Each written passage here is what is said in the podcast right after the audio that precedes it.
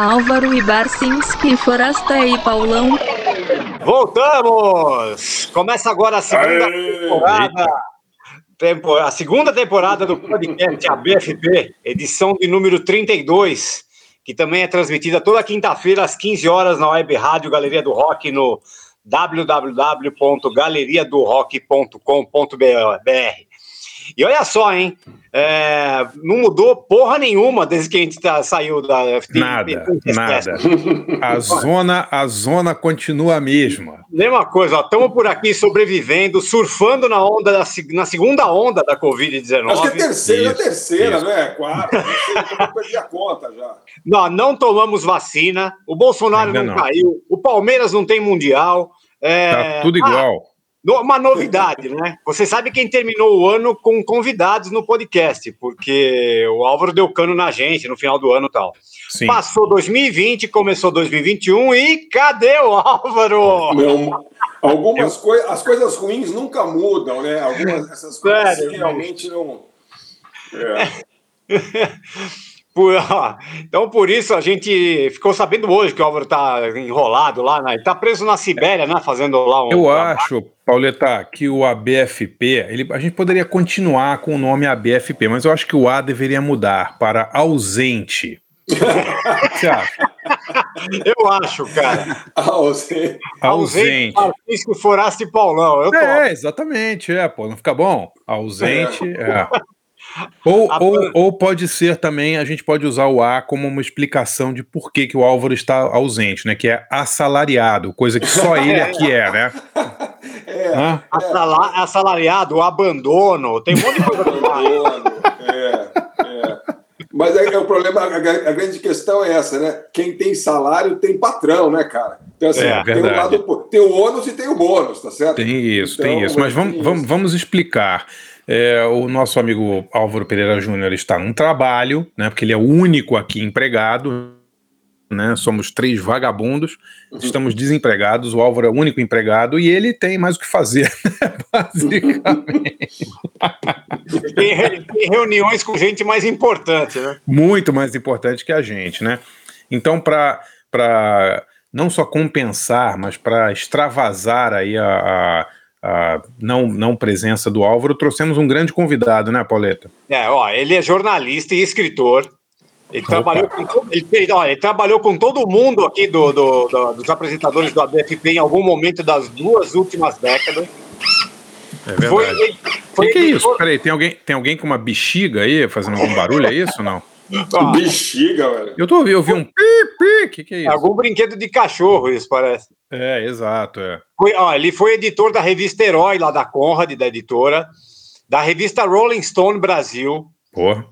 Ele foi editor dos sites IGN, o Adoro Cinema. Eu- ele, pô, o, o nosso convidado ele escreve sobre cultura pop já há uns 25 anos, já, apesar de parecer que ele tem 20 ainda. Olha, sempre foi ouvinte do Garagem. Ah, é, Verdade. Isso é, É. isso é, é, não, não- que isso seja algum tipo de, de benefício, né? É, É um Mas- mérito, né? né? Não é mérito. certamente não está no currículo dele, mas ele já participou do Garagem, inclusive ele dividiu microfones com o cantor Naim. É mesmo, eu não me lembro, não me lembrava disso, é verdade? É? Foi sim. O convidado é Pablo Miyazawa. Grande Pablito. Aí. Opa, Muito muito obrigado. Que Muito honra estar Pablo. aqui, muita honra estar aqui, não apenas é, usando os sapatos de Álvaro Pereira Júnior, né? Mas É. acompanhado de vocês aí, que são meus mentores e amigos aí há tanto tempo. Acho que se eu falar mais assim, detalhadamente sobre os anos né, em que a gente se conheceu, isso realmente vai ficar é, claro para todo mundo que eu não sou de uma geração seguinte a de vocês, eu sou da mesma geração que vocês, logo eu Não, sou que- velho também, né? Que Não é nada, verdade, você, não não, é é verdade. Você, Não é verdade. Não, não, não queira se apropriar de uma geração É verdade. que não é a sua, Pablo Miazão. A, sua- a- a- a sua geração, pra- a sua geração cresceu com videogames, para começar o assunto. Então isso, já, isso aí já muda tudo, tá certo? É, e a gente não, a gente começou Mas espera aí, a Pauleta. Peraí, Forasta. Cresceu com videogames é uma contradição em termos, cara. cresceu e amadureceu com videogames. Não, cresceu com videogames é uma coisa que não acontece, né, pô? Não é um arrested development total videogame, pô. Olha, meus pais achavam isso quando eu era bem criança, nunca me estimularam muito a, a jogar, me dedicar a isso, mas acabou me rendendo meus primeiros empregos, né? Ó, como dizia meu amigo Beto Melo, uh, eu, eu consegui juntar o, o, o, inútil com o desagradável. O desagradável quer trabalhar e o inútil quer gibi. E o, e o Pablo também, acho que ele conseguiu juntar. O desagradável quer trabalhar e trabalhar comigo, inclusive, né? E, e, e, e o inútil quer jogar videogame, tá certo? É, acho que é por aí mesmo, viu? Ô Pablo, há, qu há, quanto tempo você vive de videogame? Vive de videogame, eu digo do jornalismo de videogame, há muito tempo? Faz 25 anos, Barça. E, Sério mesmo? Cara? É, que antes de trabalhar com jornalismo de videogame, eu trabalhei com um sub.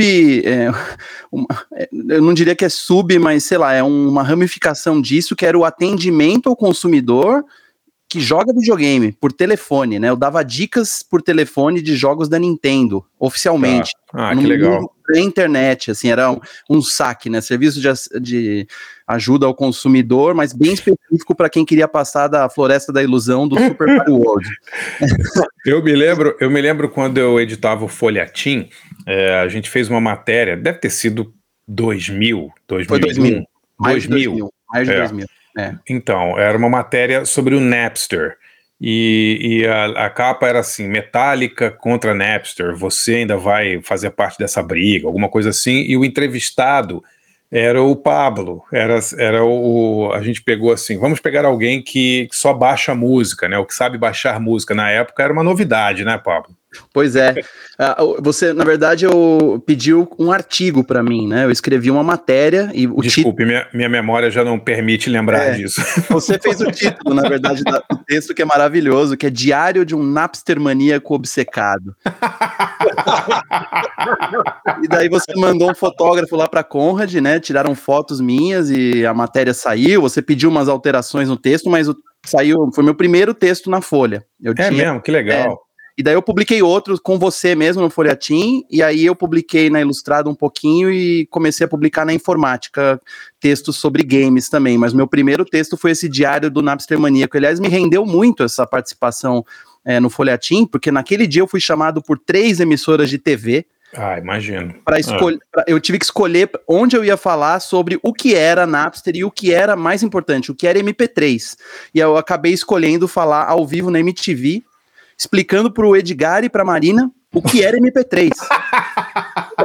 Na MTV? Na MTV, no ano 2000, eu, eu, mas o que é MP3? Eu lembro da Marina Persson me perguntando e eu falando, caramba, né? E infelizmente não tem registro disso, porque foi ao vivo. Eu adoraria ver para ver se eu expliquei direito o que, que era o MP3 no ano 2000. Mas tinha essas coisas, né? Participar, aparecer no jornal sempre proporcionava grandes momentos. Eu, era ou isso, ou ir no programa da Adriane Galisteu explicar o que, que era MP3. Mas Aliás, foi divertido. É um tipo de falta de TV, né, cara? Vai, Vamos fazer um gilete press aí, ver o que tá rolando, aí você pega umas dessas aí, né? Não, e Verdade. outra coisa, na Conrad, a Conrad nessa época era como se fosse um grande é, catalisador de todas as loucuras que estavam rolando na tecnologia, nas nerdices. Então, assim, de dois em dois meses, a, alguma emissora de TV entrava em contato para fazer alguma matéria com algum repórter ou editor da Conrad, né? Que o Forasta era o, o, o chefe ali, para a gente explicar o que, que era MP3, o que, que era ICQ, o que, que era Pokémon, uh, o que, que era Orkut, né? O, eu fiz uma matéria para o Fantástico, né? O Álvaro me chamou. O que, que era Orkut? Era Orkut. Eu tenho, essa matéria tá, cada hora aparece na, na internet espalhada. O que era o Orkut em 2004, né? A matéria na Pedro Pial, que mostra que eu orgulhosamente já tinha 500 amigos, né? Então, não, 650 amigos. Não, mas detalhe, tem um detalhe importante do, do, currículo do Pablo, que é o seguinte: o Pablo é, é, foi um dos caras que fundou uma das primeiras comunidades aí online do Brasil, que era o, que era o Gardenal. É, que, que, juntava uma galera muito interessante, assim, é, é, é, escrevendo. Não era, não era blog, o que, que era aquilo ali, Pablo? Como, como, como o Gardenal? A gente chamava de coletivo de blogs, né? Mas acho que a palavra coletivo não era ainda consagrada. Então a gente inventou um nome fantasia para o que a gente fazia, que era é, filantropia digital. Né? A gente convidava umas pessoas que não sabiam fazer blog e pagava a hospedagem do blog das pessoas e fazia um design, divulgava. E teve uma época que a gente tinha uma home legal, assim, com uns 30 sites, blogs muito bacanas, de pessoas que estão em atividade até hoje. Só que a gente era muito ruim de negócio, né? A gente não sabia é, capitalizar, nem existia o termo monetizar na época, a gente não saberia como ganhar dinheiro. É, até hoje eu não saberia ganhar dinheiro com uma coisa como essa, mas rendeu várias amizades, né? E eu conseguia fazer isso nos tempos livres lá do, quando eu trabalhava na Conrad, e eu achava até assim, putz, o, o não pode saber que eu tô fazendo isso, que vai ficar puto, vai achar que eu tô perdendo tempo, que eu podia ter ah, é, claro. eu contei para ele, ele ficou feliz, ele falou, não, isso é muito legal, e até hoje fala disso, então eu até fico triste que eu não gastei mais tempo tentando ganhar dinheiro com o Gardenal, e agora é só, só lembrança mesmo. Bom, e com o Pablo Miazal aí no lugar do Álvaro Pereira Júnior, a nossa edição número 32 vai falar sobre ah, o que aconteceu enquanto o podcast estava em recesso, as nossas férias permanentes. Teve gente reclamando que ah, vocês não voltam mais, né, né, né. Vamos lá, estamos de volta. E durante o nosso recesso aí, é, aconteceu bastante coisa, né? Pô, morreu bastante gente aí importante é. né, na, nesse nosso nosso mundo artístico, jornalístico, é, a gente do naipe de Larry King, né, de, de Phil Spector, é, Jerry Marsden, Genival Lacerda. É, Pauleta, você sabe, você sabe que a situação tá uma merda? Você sabe que a situação tá uma merda quando o tema do programa é pessoas que morreram desde o último programa, né? quem, quem, morreu desde a última vez que gravamos, mas é isso, né? Basicamente, né? É, porque, como a gente estava falando no começo do programa, algumas coisas nunca mudam, mas algumas coisas mudam. Algumas pessoas deixam Exato. de estar nesse né? então, E algumas pessoas que nós gostamos e admiramos, e precisamos homenagear. Né? Então, é, então a gente resolveu homenagear algumas dessas pessoas que nos deixaram. E vamos lá, vamos nessa. Posso começar eu? Manda. Fala, Paulo. Ó, eu não vou começar com alguém que, que tenha morrido nesse nosso recesso. Ele morreu oh. um pouco antes. O programa passado, né, no edição 31, a gente é, fez aquela. É, colocamos, subimos né, o programa que foi gravado ano passado de um, do, da morte do Andy Gill, né, o tributo que a gente fez ao Andy Gill, o guitarrista, o mentor do, do Gang of Four, essa banda que todo mundo adora aqui, né, é uma das nossas preferidas aí. Aí eu fui olhar o que estava rolando, né, em site do, do, do Gang of Four.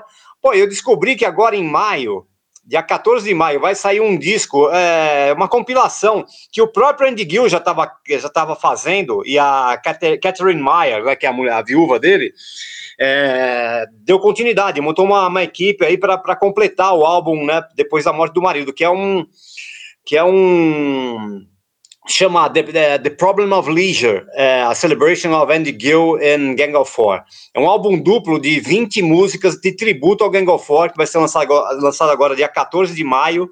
E saiu o primeiro single, cara, que é com o, que é Naturals Not in, Not in It, com o Tom Morello, do Rage Against the Machine, e o Sérgio Tanquian, do System of a Down. Pô, é legal, legal pra É muito legal e eu vou, pô, eu separei pra gente rolar, né? Muito é, legal. Pô, já, já que, né, que a gente falou do cara, né? E, e, o programa foi gravado em fevereiro do ano passado, então já, pô, já passou. Não, engraçado é... que quando o programa foi gravado, é, não estava rolando Covid ainda. E depois não, foi é. revelado que ele possivelmente foi uma das primeiras vítimas do Covid-19, né?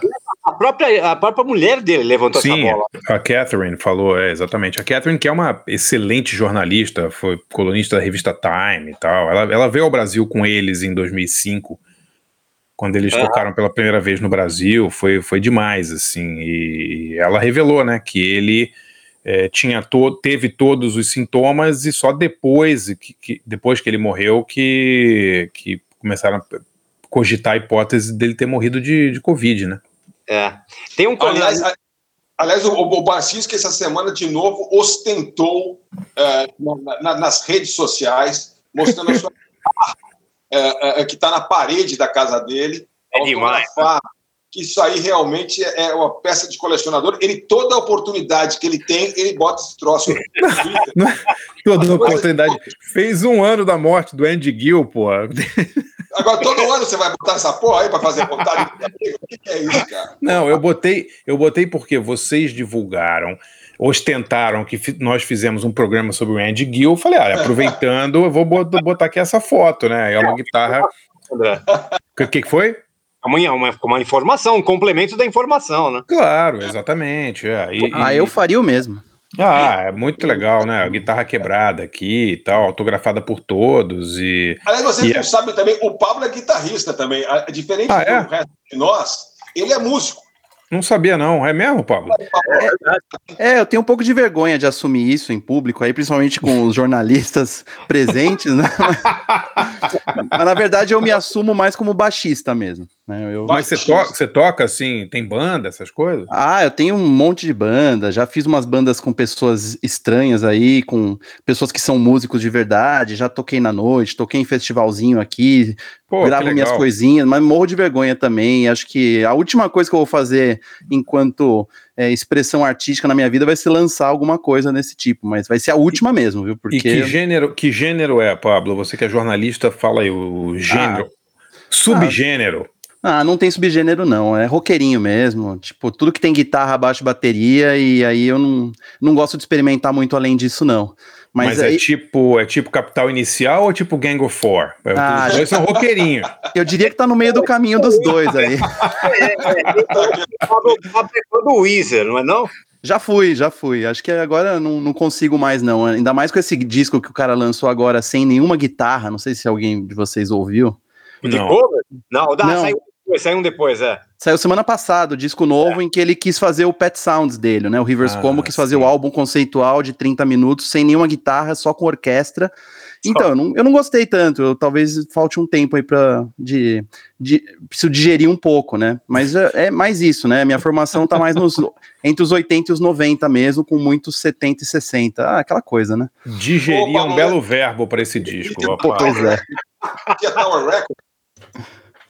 Ah, o que, ah, é verdade, né, André? A gente quase viu o Weezer ao vivo em 2001, né? Na Tower Records. É, lembra da, da Sunset. Você chegou a ver no final, não? Não, foi assim, a história é rapidinha. Você, eles iam fazer o lançamento do terceiro disco deles, ia ter uma noite de auto, um dia de autógrafos e a fila estava se formando na frente da Tower Records na meia-noite do dia anterior. E eu e você estávamos lá em Los Angeles para cobrir a feira de games, né, a E3 e eu te, eu te pedi autorização. Posso ficar na fila na madrugada para conseguir assistir o show do Weezer para 300 pessoas na loja? Você falou: você tá maluco? Vou deixar você passar a noite na rua? E eu não fui, né? no dia seguinte eu fui lá e já estava lotado e tal, e a gente viu o show no, no estacionamento da Tower, né? Essa loja que não existe mais ali na Sunset. Eu acho que foi a última Tower Records, inclusive. Era uma loja que não existe mais de uma coisa que não existe mais, que é disco. Né? É. é. Loja de disco. É. no Japão ainda? Tower? Não sei, hein? Cara, eu acho, que, eu acho que tem sim, Pauleta. Eu vi um documentário sobre a Tower outro dia e no Japão bomba ainda, né? Pelo menos no, no, no filme mostrava isso, que tinham algumas, eh, existiam algumas ainda, né? É verdade. Bom, então vamos lá, ó. A gente vai ouvir o primeiro Tom Morello, né? Com o, com o Sérgio Tanquian, do System of a Down, com essa Natural's Not In It do, que é um cover do Gang of Four, que está nesse disco né, de, de, tributo ao Andy Gill. E depois, aí uma homenagem, sim, ao Jerry Marsden, que era o cantor, o principal, né, e fundador da banda Jerry and the Pacemakers, que morreu no dia 3 de janeiro, um dia antes do meu aniversário, aos 78 anos, é, segundo dizem, de uma infecção no coração. É, pô, ele liderou essa banda que foi a primeira rival dos Beatles, na verdade. Sim, né? sim. É, que é de, a banda, o Jerry and the Pacemakers, é de, de, de, Liverpool, né? E, cara, eles fizeram muito sucesso com músicas. É, pô, tem uma que eu adoro, chama I Like It, né? Que é super famosa. É, How Do You Do It? E eles fizeram um filme, né? Ferry Cross the Mercy, né? Que é de 60, 65, acho que é. É um pouco antes da banda acabar. A banda acabou em 66. O cara virou apresentador de TV. É, é, aliás, ele foi nomeado também, né? Membro da Ordem do Império Britânico. Ah, é? Não sabia, não. É, Sério mesmo. Ele ajudou, ele ajudou lá na. Lembra do, do acidente lá de Hillsborough, do estádio? Sim. Então, ele ajudou as vítimas do desastre e tal, né? Que morreram. Ah, no- que legal. Não, não, foi, não foi por causa da música do Jerry and the Pace. Não, não, não. Não, foi, foi- foi por essa, essa, esse auxílio às vítimas aí. Ah, da, que da- legal. É, pois é. E ele tem uma música, né, da, do Jerry and the Pacemakers, que é a que eu vou tocar, que virou o canto principal da torcida do Liverpool, é, que chama You Never, you Never Walk Alone. Tem Que um é um- videoclipe lindo, né, Paulo? Você já viu esse videoclipe que é- são os torcedores cantando? Sim, sim, é, eles lançaram um, um vídeo oficial bem depois já, agora tipo anos 2000 aí, alguma coisa já. É, e é lindo, lindo o clipe, pode procurar que é bacana. E, enfim, e aí vamos tocar então o Never Walk Alone com o Jerry and the Pacemakers para homenagear esse cara bacana aí, Jerry Marsden, que morreu dia 3 de janeiro de 2021. Foi de Covid, Pauleta? Não, então, a- a- o, o- boletim é que foi uma infecção no coração, André, não fala de Tá. Covid, mas Tá. não sei se tem algum detalhe a mais depois aí. Então é isso, vamos lá. É, Tom Morello e Sérgio Tanquian e Jerry and the Pacemakers, a gente volta já já.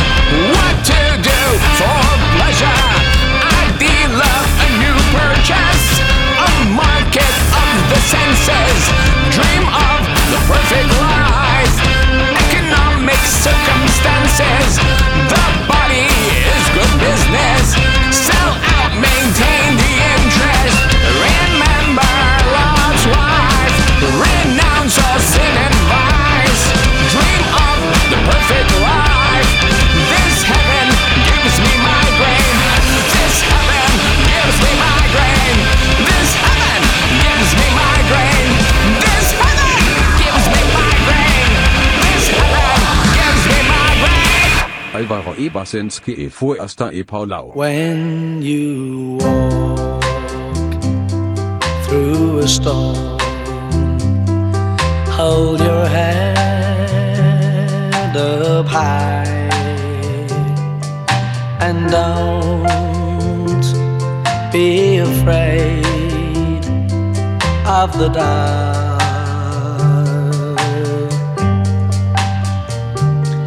At the end of a storm, there's a golden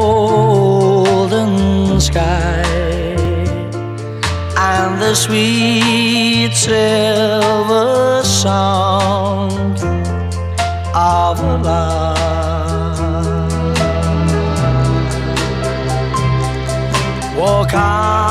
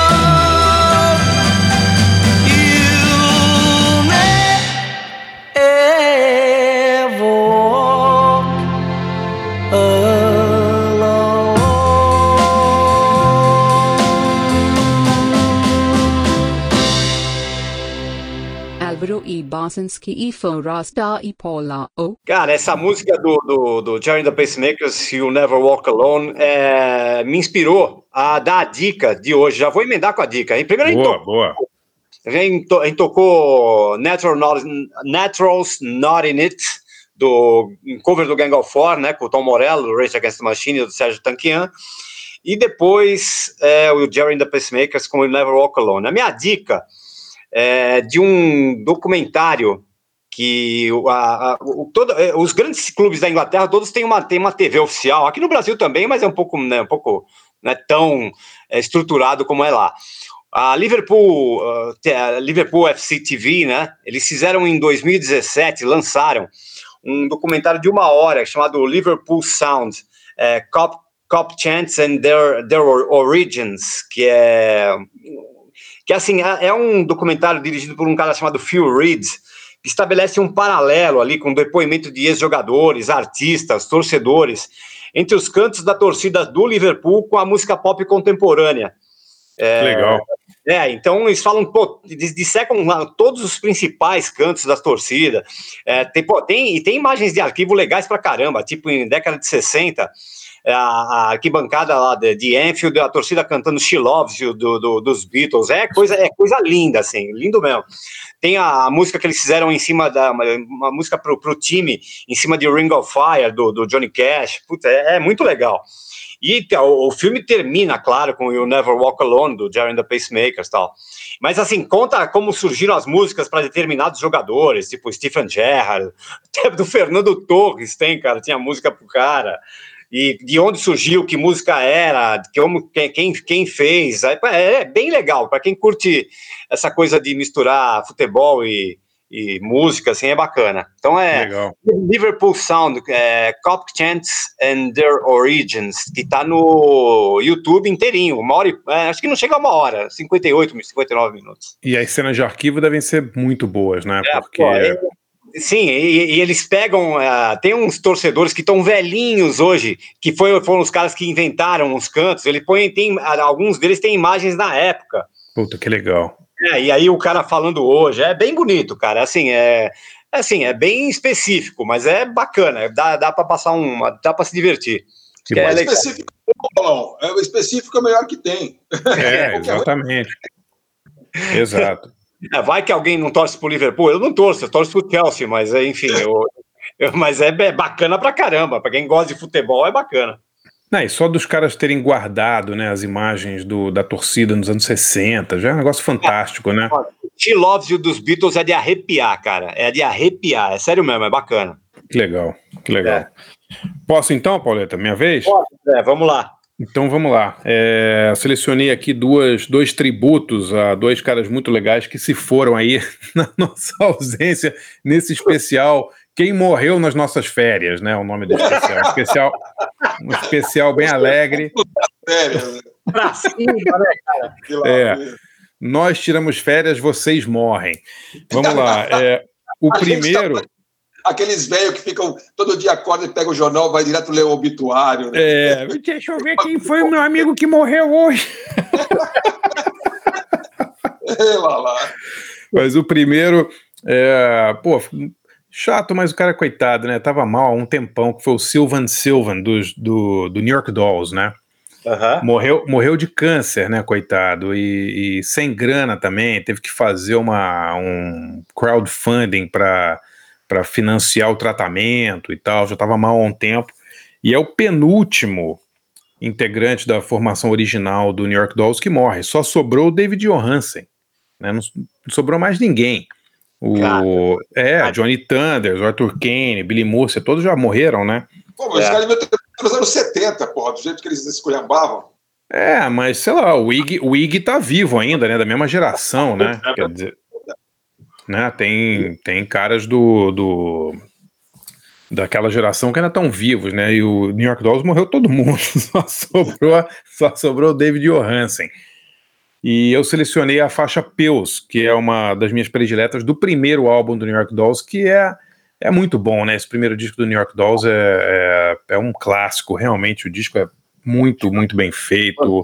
né? É uma coisa meio. é, não, não, é, não é punk, né? É um disco quase como se fosse um Stones mais pesado, assim, mas dá pra ver ali como ele influenciou todo mundo, né? Um disco muito legal. E a segunda homenagem, que é um cara que a gente tem que, tem que realmente prestar um grande tributo aqui, é o Genival Lacerda, né? Morreu Nossa. de, morreu de Covid, estava mal já faz um tempo, né? Notícias aí sobre o Genival eh, vinham sendo muito ruins há um bom tempo. Mas é um cara super importante, né, para a história do forró, para a história da música pop brasileira, né? Um cara que a gente se acostumou a ver no Bolinha, no Chacrinha, né? O que esse cara ajudou a popularizar o forró né, na, na, na TV aberta foi impressionante, né? Porque ele tinha aquela figura engraçada, aquele barrigudo, né? Ele dançava naquelas barrigadas e tal. O Chacrinha adorava ele. Ele era, ele era um, uma figura, figura fácil aí no, nos programas do Bolinha, Barro de Alencar, Raul Gil, essa galera toda da TV aberta, né? E, e- e- e é um, é, um, é um cara que, assim, só de você ver ele, você já fica feliz, sabe? É, É impossível tá- você ficar melancólico. Você tá triste, assim, melancólico, você vê o Genival Lacerda, cara. Você fica feliz na hora. É verdade, é verdade. E a gente, é, quem trabalhou na Folha nos anos 90, No NP E- também, né? no NP, é, a gente é, via sempre o Genival Lacerda, por uma razão simples. Ele tinha um apartamento no Hotel Jandaia, É. que ficava ao lado da Folha, né? Ficava ali na esquina da Barão de Limeira com o Duque de Caxias. É. E o Jandaia era um hotel muito conhecido. Para quem não, não, não conhece ali a história da Boca do Lixo de São Paulo, a Boca do Lixo, onde, onde rolou a- o cinema nos anos 60 e 70, a indústria do cinema, as gravadoras todas ficavam por ali pelo centro, porque a antiga rodoviária de São Paulo era ali, né? Onde hoje é a- ao lado da é de São Paulo ali. Como? Perto da Estação da Luz. Sim, perto da Estação da Luz ficava a antiga rodoviária, antes do Tietê. Né? Então, é, ali era um local onde eh, as distribuidoras de cinema mandavam os filmes por trem e por ônibus, né? E onde as, a- as bandas e os artistas que vinham a São Paulo fazer divulgação ficavam todos por ali, porque todas as gravadoras eram ali também. Então, esse hotel Jandaia, ele é meio Chelsea Hotel brasileiro, né? Porque, porque você ia no Jandaia. Ah, não era brincadeira. Você ia no Jandaia, você encontrava no, no- almoçando o Vando, o Genival Lacerda. Eu me lembro de ver o Valdir Soriano lá. O, o Cabela, no- nosso amigo Marcelo Orozco, falou que viu o Valdir Soriano. é, sempre, o Cabela sempre conta essa história, né? Tomando, comendo rabanete com Old Eight no, no no restaurante do Jandaia. Você lembra, né, Pauleta? A gente ia, era muito engraçado, né? Você via lá a banda, o El Chan tava sempre lá. Exato. O, o, o- o Genival, teve uma vez que eu fui almoçar lá, e ele tava no, ele tava no, no, no saguão do hotel, e ele tava meio reclamando, André. Ele- era assim, ele, ele era assim, como pode? Eu venho aqui há tanto tempo, eu sempre peço para ter buchada, e nunca tem. Reclamando que no restaurante, no, no, no, buffet, de, que, que no restaurante não tinha buchada de bode. É levinho, né? Falava meio sério, meio brincando, cara. E, e ele se vestia normalmente daquele jeito. Não é que ele, Sim. não é que ele estava fantasiado. né? Ele a, Sim. a camisa, o chapéuzinho, era, ele andava daquele jeito mesmo. E ele reclamando que não tinha buchada no buffet, cara. Sério. Muito bom, né? Muito bom. Imagina, só, o, cara na, o único cara na cidade que ia querer comer é, buchada no jandaia, né, cara? É, não, é comer buchada depois de dar entrevista na Folha, né? Você imagina como foi a entrevista, né, do... Mas a gente via todos esses caras que eram nossos ídolos do Chacrinha, do Bolinha, do Barros de Alencar, né? E, ta- e também o sertanejo que eu estava começando. Eu me lembro de ver esses chitãozinhos chororó, assim, no comecinho de carreira, Sim. assim. É, Não, lá inclu- tinha Inclusive o próprio Barro de Alencar, né? O Forasta que morava ali perto e estava sempre ali, né? Na, na, na, na área ali, né? Cara, pô, se eu, ia, se eu visse, eu ia ficar muito feliz. Nunca o Barros de Alencar. Que isso, o Barro de Alencar vivia ali. É, É, cara, uma vez para Agnaldo Timóteo, cara, mas essa história é uma história meio pornográfica, um dia eu conto. Mas eu, é, saindo de lá, eu pedi uma carona, cara. Ele te deu uma carona? Pedi uma carona. Ah, Eu tô falando sério, cara. É verdade. Não, eu tava saindo com o táxi da Folha para fazer pediu uma matéria carona para sua casa. É, pediu uma carona. Ô, queridão, queridão, você pode me dar uma carona ali até, até a, praça, a Praça da República, que acho que ele ia pegar o ônibus para ir para o aeroporto. E aí, pô, eu, então, é isso, Agnaldo, entra aí. Aí ele foi entrando, falando sem parar, sem parar, sem parar, é, até, até, o, até a Praça da República. Mas, Puta, que demais. E ele, ele tava no Jandaia? Devia estar no Jandaia, né? Ele tá- Porque ele. é. todo Jandai pegou, pegou lá. na- Eu falei, pô, claro, que isso? Que isso? Ele é deputado, vereador, ele é político já. Enfim. Agnaldo, Muito legal. agora, O, A o gente- a gente- Cócegas tava, andava sempre no pedaço ali também. Quem? Rony Cócegas. Ah, o Rony Costas frequentava aquele botequim embaixo da folha direto, todo dia. Olha, a gente já roçou na, na grandeza. Exatamente, é. Não, mas i- imagina você ir almoçar e você entrar no, no restaurante e você dar de cara com Genival Lacerda, Valdir Soriano e Vando. Pô, não, não tem mais nada. Acabou. É a né? glória. É a glória total, pô, né? Mas em homenagem ao, ao grande Genival, vou ro- ro- rolar aqui uma das músicas mais legais dele, que é o Jeg Milionário, que é sobre o Jeg que vai para a Europa e depois não quer saber da Jega pernambucana. É engraçado demais essa música. É muito bom. Então vamos lá. New York Dolls com Pills e Genival Lacerda, o Jeg Milionário. Já voltamos.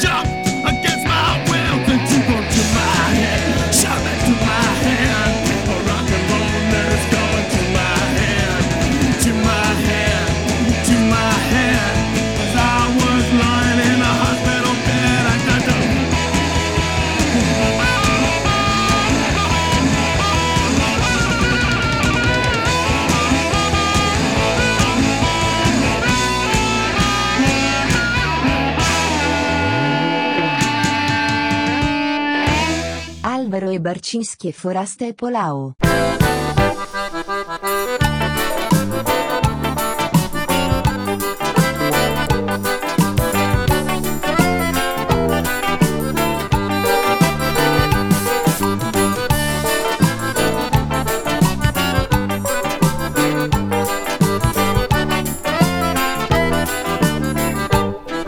Para Roma foi um jegue de presente. De repente fizeram demais. Das manchetes de jornais, revista e televisão. Vencido por João Paulo II. Pelo mundo viajou de avião. Ele sim foi o primeiro jirico que conseguiu ficar rico. Nem se lembra do sertão. Ele sim foi o primeiro jirico que conseguiu ficar rico, nem se lembra do sertão. Vem embora pro teu canto, jegue Comer casca de banana Esqueça da mordomia Volte para a companhia da jega pernambucana. Vem embora pro canto, Jegue, comer casca de banana. ô jegue. Esquece da monotonia, volte para a companhia da jeca pernambucana. Falaram que você mudou bastante. Nega até de ser jegue pernambucano. Dizem que tá rinchando em francês. Sabe da coisa em inglês, pisa em italiano. Mas diga igual o jegue da russa Se sacode como um burro japonês. No Brasil finge que não sabe nada E quando balança a cauda só balança em português. No Brasil finge que não sabe nada e quando balança a cauda só balança em português. Olha, vem embora pro teu canto, jegue. Comer casca de banana, viu?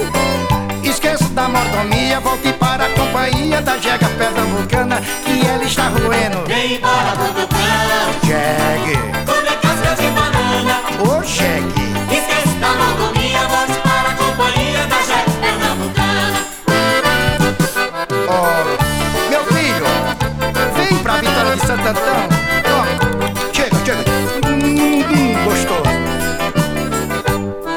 Para Roma foi um jegue de presente. De repente fizeram devolução. Olha, esse jegue ficou famoso demais. Das manchetes de jornais, revista e televisão. Benzido por João Paulo II Pelo mundo viajou de avião. Ele sim foi o primeiro jirico Que conseguiu ficar rico e nem se lembra do sertão. Ele sim foi o primeiro jirico que conseguiu ficar rico, nem se lembra do sertão. É, mas vem embora pro teu canto, jegue Comer casca de banana? Ô jegue, esqueça da mordomia Volte para a companhia da jega pernambucana Vem, embora pro teu canto, jegue, comer casca de banana. vem jegue. Esquece da monotonia, volte para a companhia da jeca pernambucana. Falaram que você mudou bastante. Nega até de ser jegue pernambucano. Disse até que tá rinchando em francês. Sabe da coisa em inglês, pisa em italiano. Mas diga igual um jegue da russa? Se sacode como um burro japonês. Olha, no Brasil finge que não sabe nada E quando balança a cauda só balança. Em português. O Brasil finge que não sabe nada. E quando balança a cauda só balança em português. Olha, vem embora pro teu canto, jegue. Comer casca de banana? Olha, esqueça da mordomia. Volte para a companhia da jega pernambucana. Deixa de ser ruim, jegue. Vem embora pro teu canto, Ô, jegue, comer casca de banana. chega, jegue Cá Por aqui, chega Tom, tom, tom, tom, tom Mas gosta de capim Vai comer casca de banana, danado E. Barcinski E. Forasta E. Polao. Vocês ouviram aí o New York Dolls com Pills, nossa homenagem a Sylvan Sylvan, que nos deixou aí no. Foi em janeiro agora, né? Faz, faz pouco tempo, né? Faz semanas aí. É, pouco, E- pouco. E depois o Jeg Milionário com o nosso grande Genival Lacerda. É, música maravilhosa. Como esse cara era engraçado, as músicas eram divertidas, né? E, e essa coisa do duplo sentido de uma maneira muito muito criativa, né? Fico vendo, é, mesmo, mesmo o radinho de pilha lá, o Ele Tá de Olho na Boutique dela, pô, é uma música assim fantástica, né? E como ela é engraçada e bem feita. Ela, ela é sacana, mas não é apelativa, né? Não, não nada, nada. É, é- é realmente sensacional, Genival. Muita saudade do Genival. O que, que foi? Ivete da Ivete é legal também. Ah, não, ele tem muita música boa, cara. O, o- vale, a pena, vale a pena pegar essas coletâneas do Genival Lacerda e, e lembrar também que ele não começou fazendo música de duplo sentido, né? Ele fazia forró, forró mesmo, né? Tipo forró raiz, assim. E eu aí eu acho que alguma música deve ter estourado e aí ele ficou meio marcado para essas músicas de duplo sentido. Mas ele foi um É, acho que foi- grande. É, acho que foi depois da boutique fez tanto sucesso que acho que ele continuou é, batendo, bat- aproveitando o embalo, né? Sim, Ô, deve ter sido mesmo. Falou já, não prestei atenção. Ele tinha um parentesco com o Jackson do Pandeiro, não tinha? Ele tinha, cara, eu, eu, eu acho, que, é, acho que a mulher dele era sobrinha do Jackson do Pandeiro, era uma coisa assim, não era parente direto. Era Aham. meio assim, uma coisa meio de, de, de- de mulher, ou ele era sobrinho da mulher do Jackson do Pandeiro, alguma coisa assim. A conexão era essa, mas parece que era o grande ídolo dele, o cara que era referência para ele, ajudou ele a entrar no mundo da música e tal. Muito legal. Mas é engraçado porque vê, hoje, hoje é, negócio de duplo sentido acabou, né? Porque hoje assim é tudo tapa no rabão, tapa no rabão, É, é tudo pra- direto. Pra que, que precisa Não, ter duplo duplo sentido sentido se você tem um sentido único, né? E, eu- e você vê, onde mais você vai escutar New York Dolls e Genival Lacerda? Aí eu tava pensando, tem, tem, a- sabe que tem até uma conexão aí, né? Pô, cara? total, total. É. O, total. O forró, forró é o rockabilly, rockabilly brasileiro, né? Não tem a menor dúvida. Né? É pra isso que eu escuto esse podcast. Mas não é, pô? Ué. Mas é, cara, mas é. É a mesma, é a mesma coisa. Mas é verdade. Vou, posso dar minha dica então, Pauleta? Manda, manda brasa, fã. Então, eu vou indicar uma série que eu vi outro dia. É, eu tô muito pouca paciência para essas séries de true crime, de crime, crimes reais, assim, porque elas estendem muito, geralmente, elas são muito longas, muito prolixas. No segundo episódio, os caras já estão repetindo informação que tem no primeiro. Geralmente eu não, não, não aguento, mas eu vi uma muito boa esses dias, que é uma série chamada Ripper, na, no Netflix. São quatro episódios só sobre o estripador de Yorkshire, que, que apavorou a Inglaterra no final dos anos 70. Não sei se vocês já viram essa, essa série. Não. É bem legal, bem legal, porque são quatro episódios só. Eu já é vi, a eu já série. vi. Você Como? falou do seu Twitter já. É, eu, eu- eu, eu citei porque, assim, a maioria dessas séries de true crime são oito episódios, poderia ter sido reduzido em, resumido em dois, entendeu? Mas o, o, o caso do Ripper não, porque ele durou muito tempo. Ele começou, a série de crimes começou ali antes da metade do, do- dos anos 70 e terminou no início dos anos 80. né? Então, assim, foram vários anos aí de crimes e, e muitos crimes bárbaros que chocaram a Inglaterra. Então, é, o- a série é muito bem feita, co- conta a história em ordem cronológica e você consegue entender a cagada que foi a, a- a investigação policial, como a investigação policial foi errada, como os caras erraram a mão. Eles pegaram uma pista que eles achavam que era super é, coerente e sólida, e isso aí desviou a atenção deles. E, e é revoltante o último episódio, você, você vê o desfecho da coisa. Vale muito a pena ver, são quatro episódios no Netflix, chama Ripper, e é sobre uma fase muito. sobre um. crimes que realmente marcaram a Inglaterra. E é bem legal a série, viu? Bacana, pô. O... Dica. É, é Reaper, né? Chama? Ripper, R-I-P-P-E-R. Eles não traduziram, mas é estripador, né, no caso, né? É porque o, o- ele foi chamado, ele começou a, a matar é, prostitutas e aí logo associaram os crimes ao, ao Jack o Estripador, né? O, o assassino do, do final do século XIX. Aí, Eu achei que tinha E- associado ao, ao vocalista do Judas Priest. Do Judas. Falando em coisas específicas. Que tá. Não, mas vale a pena ver, vale a pena ver. Inclusive, eh, se vocês gostarem do tema, tem uma série de filmes eh, ingleses chamada Red Riding. Não sei se vocês viram isso já. Tem Eu, na. eu vi Então, são três filmes a BBC fez nos anos, é, são, em 2009, baseado nos livros do David Peace, sobre, sobre justamente o Yorkshire Ripper. No, na Amazon Prime, os três filmes estão. é, você consegue achar na Amazon Prime, só que a Amazon Prime é um esculacho tão grande que eles não estão linkados, você, eles não sabem que são da mesma série. Então, se você procurar lá Red Riding, você consegue, acaba achando os três filmes, mas eles estão com nomes diferentes. É que são aqueles títulos em português, tipo Obsessão Fatal. É, um negócio- é, exatamente. Anatomia do crime perfeito, sei lá como é, É. que eles chamam, entendeu? É. Mas é, é sensacional, a trilogia é muito legal também. Então fica aí a dica: Ripper, documentário do, do Netflix. Beleza, então. Bom, é, na ordem aqui, então, é o Forasta, Forasta. agora. Quem que você O, Pa- matou? o Pablo tá comigo, eu acho. Nossa conversa está muito chata. Imagina. O Pablo tá roncando aí. Tô com medo de interromper e quebrar o fluxo aí do, do pensamento. Tô só apreciando. Eu tô aqui no melhor papel possível. Que eu, eu já escuto vocês há um ano lavando louça na pandemia. Agora eu tô aqui num, num lugar. Um, um assento. Lavando louça. Eu sempre Não, mas- escuto vocês lavando louça. Agora eu tô no assento mais VIP da casa aqui. Por favor, por favor, nos interrompa, Pa- Pablo, por favor. Não, tá, tá uma Quando delícia. você quiser. Ô, Pablito, é bom você ficar lavando louça mais um tempo aí mesmo, porque você, aqui na, na cronologia, você vai ganhar, va- vai receber a vacina depois da gente, viu? Ah, pois é. né? É, eu tô na. É é uma turma de 29 a 59. Não, vocês estão na mesma que eu. É 29 a 59, eu acho. Sério? A gente- Qual, qual é, qual é a data? igual. Qual é a data? Pelo- Vocês já sabem? Não, pelo ritmo, eu vou ser vacinado em 2023, eu acho. Eu, Mas mas é vai sério. chegar esse troço aí. Já Quando tem chegar- data? Já tem data para. É, era julho essa, essa faixa de 29 a 59. Inicialmente era junho ou julho, mas eu acho que isso era num wishful thinking ali do, do governador, né? Não sei não. Tá bom, estaria bom. É. Meu pai já foi vacinado já. Tá super Ah, feliz. tá bom, tá bom. Mas É. ele, ali, pô, ali tinha que ser, né, cara? Pô, o cara tá nessa. É, não, é profissional de saúde acima de 80. E não virou jacaré, né? Não virou. Não, não virou ainda, cara. Ele virou, ele tá meio lagarto, assim, meio verde, assim. Apareceram umas escamas e tal, mas jacaré ainda não rolou. O seu pai não foi vacinado, ninguém foi no Brasil ainda, né, cara?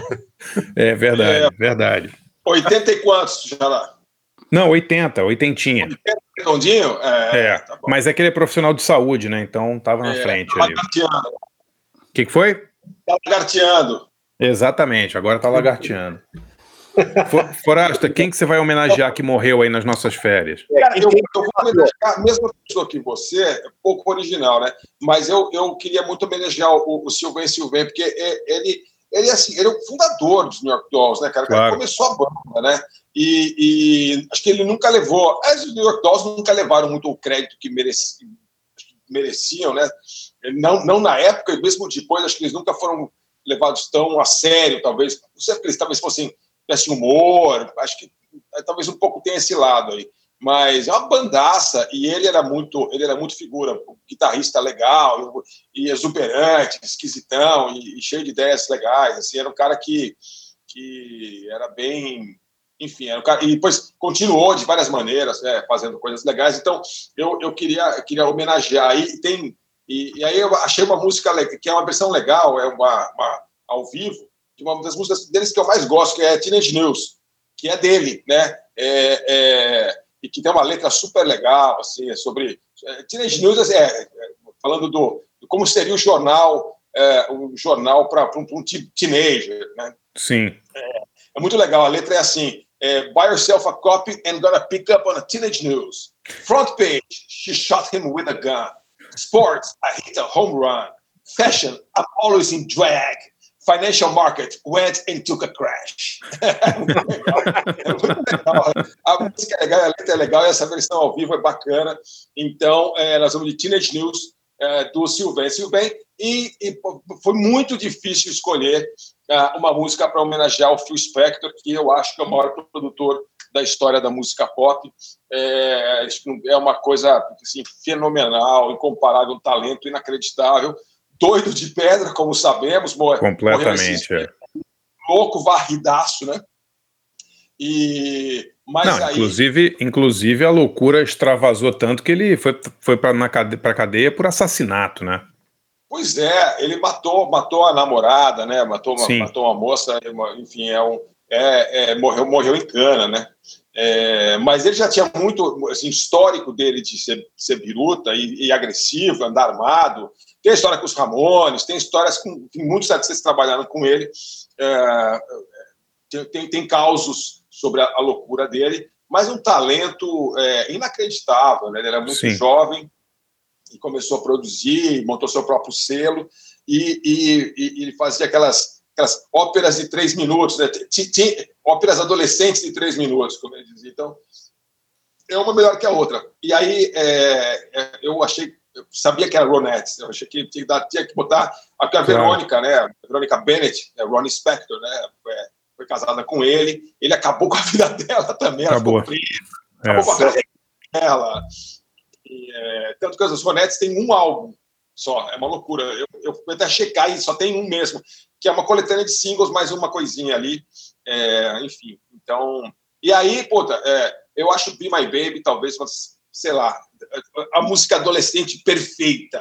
Perfeita, perfeita. Mas como todo mundo conhece Be My Baby, eu fui pegar uma outra que não é tão conhecida, embora também seja um grande sucesso, que é Walking in the Rain.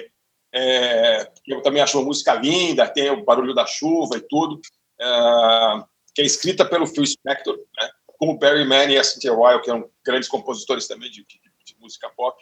É, e eu, eu fui dar uma olhada e eu vi uma, achei uma, um depoimento da, da, da Ronnie Spector contando a história de como ela gravou. Eu falei, ah, quando eu vi essa história, eu falei, eu tenho que contar essa história. Vou escolher essa música. A Ronnie Spector estava em Londres, excursionando com os Stones, né, com as Ronettes, com os Stones, em 1964. E, e aí é, ela conta a história que é o seguinte: ele- ele- ela estava lá e ela, quando ela voltou, ela falou assim: Nossa, eu adorei a Inglaterra, porque fica chovendo o tempo todo, tem o fog e tal. E aí o ônibus da excursão é, com os Stones é, tinha que ficar parando, por causa o fog era tão, tão, tão fechado. E aí, quando ela voltou, ela contou isso para eles. Eles falaram: Ah, legal, então vamos fazer a letra. A letra falando de chuva. Né? É, e daí ela falou assim: eles fizeram meio na hora ali. E aí, falou assim, e aí ela foi gravar. Pegou a letra, entrou, gravou. É, aí falou assim: vamos fazer mais um take? Aí eu disse que o Phil Spector falou: não, tá pronto. Então, o vocal da Ronnie Spector nessa música é o primeiro e único take é, que existe de é, Walking in the Rain. Que louco, né? Porque justamente o Spector era conhecido como um cara que repetia dezenas, centenas de vezes, né, as coisas. Né? Eu me lembro do, do Johnny, o Johnny Ramone contando que o, o- aquele acorde de guitarra na abertura de Rock and Roll Radio ele repetiu umas 100 vezes, assim, que chegou uma hora que ele falou, ele falou, porra, como é que você consegue diferenciar esse dos outros 98 que você mandou eu fazer, né, cara? Tipo, É, imagina. Ele era assim, super perfeccionista, e, essa, e a voz dela é demais. E essa música ele, ele gravou com a galera habitual dele, que é o Wrecking Crew, né? Aqueles grandes músicos de estúdio, é, com o Leon Russell, enfim, essa, essa turma. E, e tem um back vocal de uma moça que estava começando a carreira naquela época, chamada Cher. Ela faz Sim. back vocal nessa música. Então é isso aí, Walking in the Rain com as Ronettes e eh, Teenage News com New York Dolls. Okay. We want to thank y'all for coming down here this afternoon and being wonderful and all. And uh, we hope you liked our new song. And uh, we're going to wrap it up with this song that's an anthem for a generation and I'm not quite sure what generation, but it's called a teenage nude.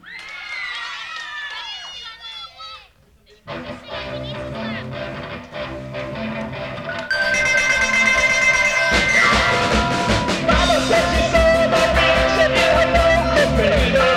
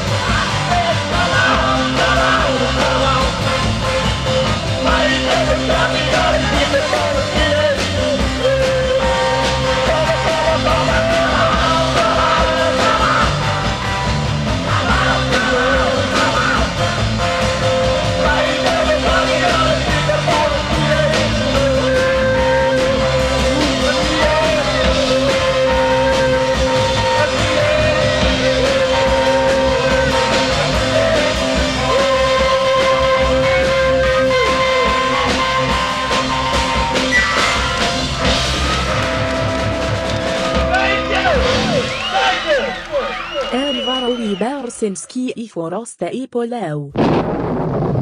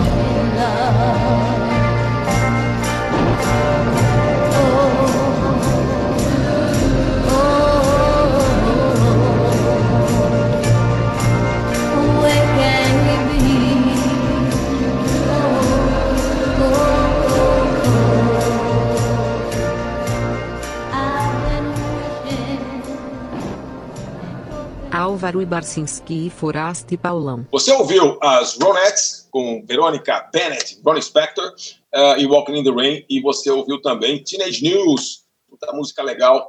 Punk- É uma versão ao vivo, é mais cascuda, mais sujona, assim, é, do, em homenagem ao Sylvain Sylvain, guitarrista dos, dos New York Dolls. É, Engraçado, eu- o, é. o Forasta, é que a gente falou de Ramones e de Ronnie Spector e eles tiveram é, uma ligação, né? Porque o, o Joey Ramone gravou com a Ronnie Spector no final Sim. da vida dele, né? Ele era Acho muito que ele fã. produziu alguma coisa dela, não foi? Produziu, exatamente. é. É, o- foi, foi o Joey, que era muito fã do, do Phil Spector, que convenceu os outros Ramones a chamar o Spector para produzir o End of the Century, né? O disco deles de 1980. E só que pro resto da banda não, os caras odiaram o Phil Spector, né? Só o Joey que gostou. Ah, e os Amores gra- regravaram, inclusive, é Baby I Love You, né? Sim, sim, sim, nesse disco sim, mas assim, não, não casou nada, não combinou nada o estilo de o estilo de gravação do Phil Spector com os Ramones, né? Os caras estavam acostumados a gravar um disco em três dias e o cara fazia em três dias fazia a abertura de uma música, né? É muito legal se vocês procurarem, e tem um vídeo legal com, com a Ronnie Spector e o, e o Brian Wilson, que ele, ele conta que ele estava dirigindo o carro, e daí quando ele ouviu é, Be My Baby, ele pegou e ele, ele parou o carro, ele não conseguia mais guiar. Ele ficou parado, assim, chocado com aquele som. Colou, "Uou!" Muito legal.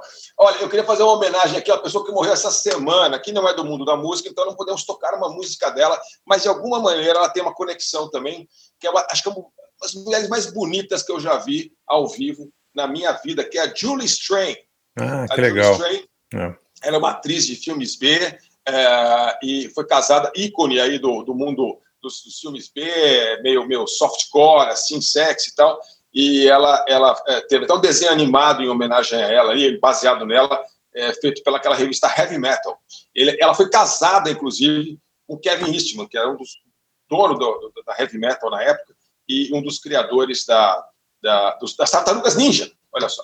E ricaço. E aí a Julie Strain, uma vez eu vi ela numa Comic Con em San Diego, e ela era, ela era tipo, bastante maior que eu, eu me assumo em 84. E assim, Caramba. ela é uma mulher muito grande, sempre saltão, muito maravilhosa. E ela se foi aí, não foi de Covid, ela tinha um problema aí, demência precoce, o acidente que ela teve. Tadinha. Então, é 58 anos de idade, Tá. esses dias aí. É, enfim, nós perdemos a nossa amiga Julie Strain. É, a minha dica é um site bem legal para quem gosta de tiras. E tira de. Não tira polícia, né? É, tiras, tiras, é, tiras clássicas e tiras atuais. É, é feito pela, pela King Features, que era uma grande empresa de syndication, né, de representação de tiras. A tira é uma coisa que está sumindo, que nem, nem, nem tem mais jornal, quanto mais tira, Sim, né? claro. Eles fizeram esse site muito legal chamado Comics Kingdom, comicskingdom.com. Ah, e lá você tem é, zilhões de tiras antigas é, e atuais, né? E você pode é de graça. E se você se você quiser pagar um dinheirinho, é 2 dólares por mês, você tem acesso a, a, a estudo sem anúncio, tem umas vantagens e tal. Mas aí você tem é, desde Flash Gordon, é, Mandrake, é, Popeye, é, Zip the Pinhead, é, Que legal. assim, é, muito va- muito variado. Recruta Zero, é, mas tudo, tem tudo do Recruta Zero, entendeu? Tem Que legal. tudo do, do Fantasma, tem tudo é, é, é, de- de- da, da Betty Boop, tem tudo é, é, é, é, dos Sobrinhos do Capitão, sabe? É Príncipe Valente. Então, assim, é, é- é Crazy Cat. É, então, assim, realmente é muito. E aí tem umas, uns cartões políticos também. Então, é muito legal é, e, é, e tem é, muita coisa legal, assim, muito variado, né? E tem bastante coisa bem clássica, assim, dos anos 30, 40, 50 e 60.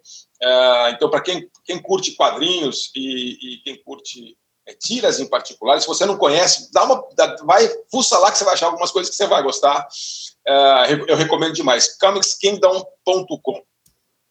Pô, legal. Muito legal, muito legal.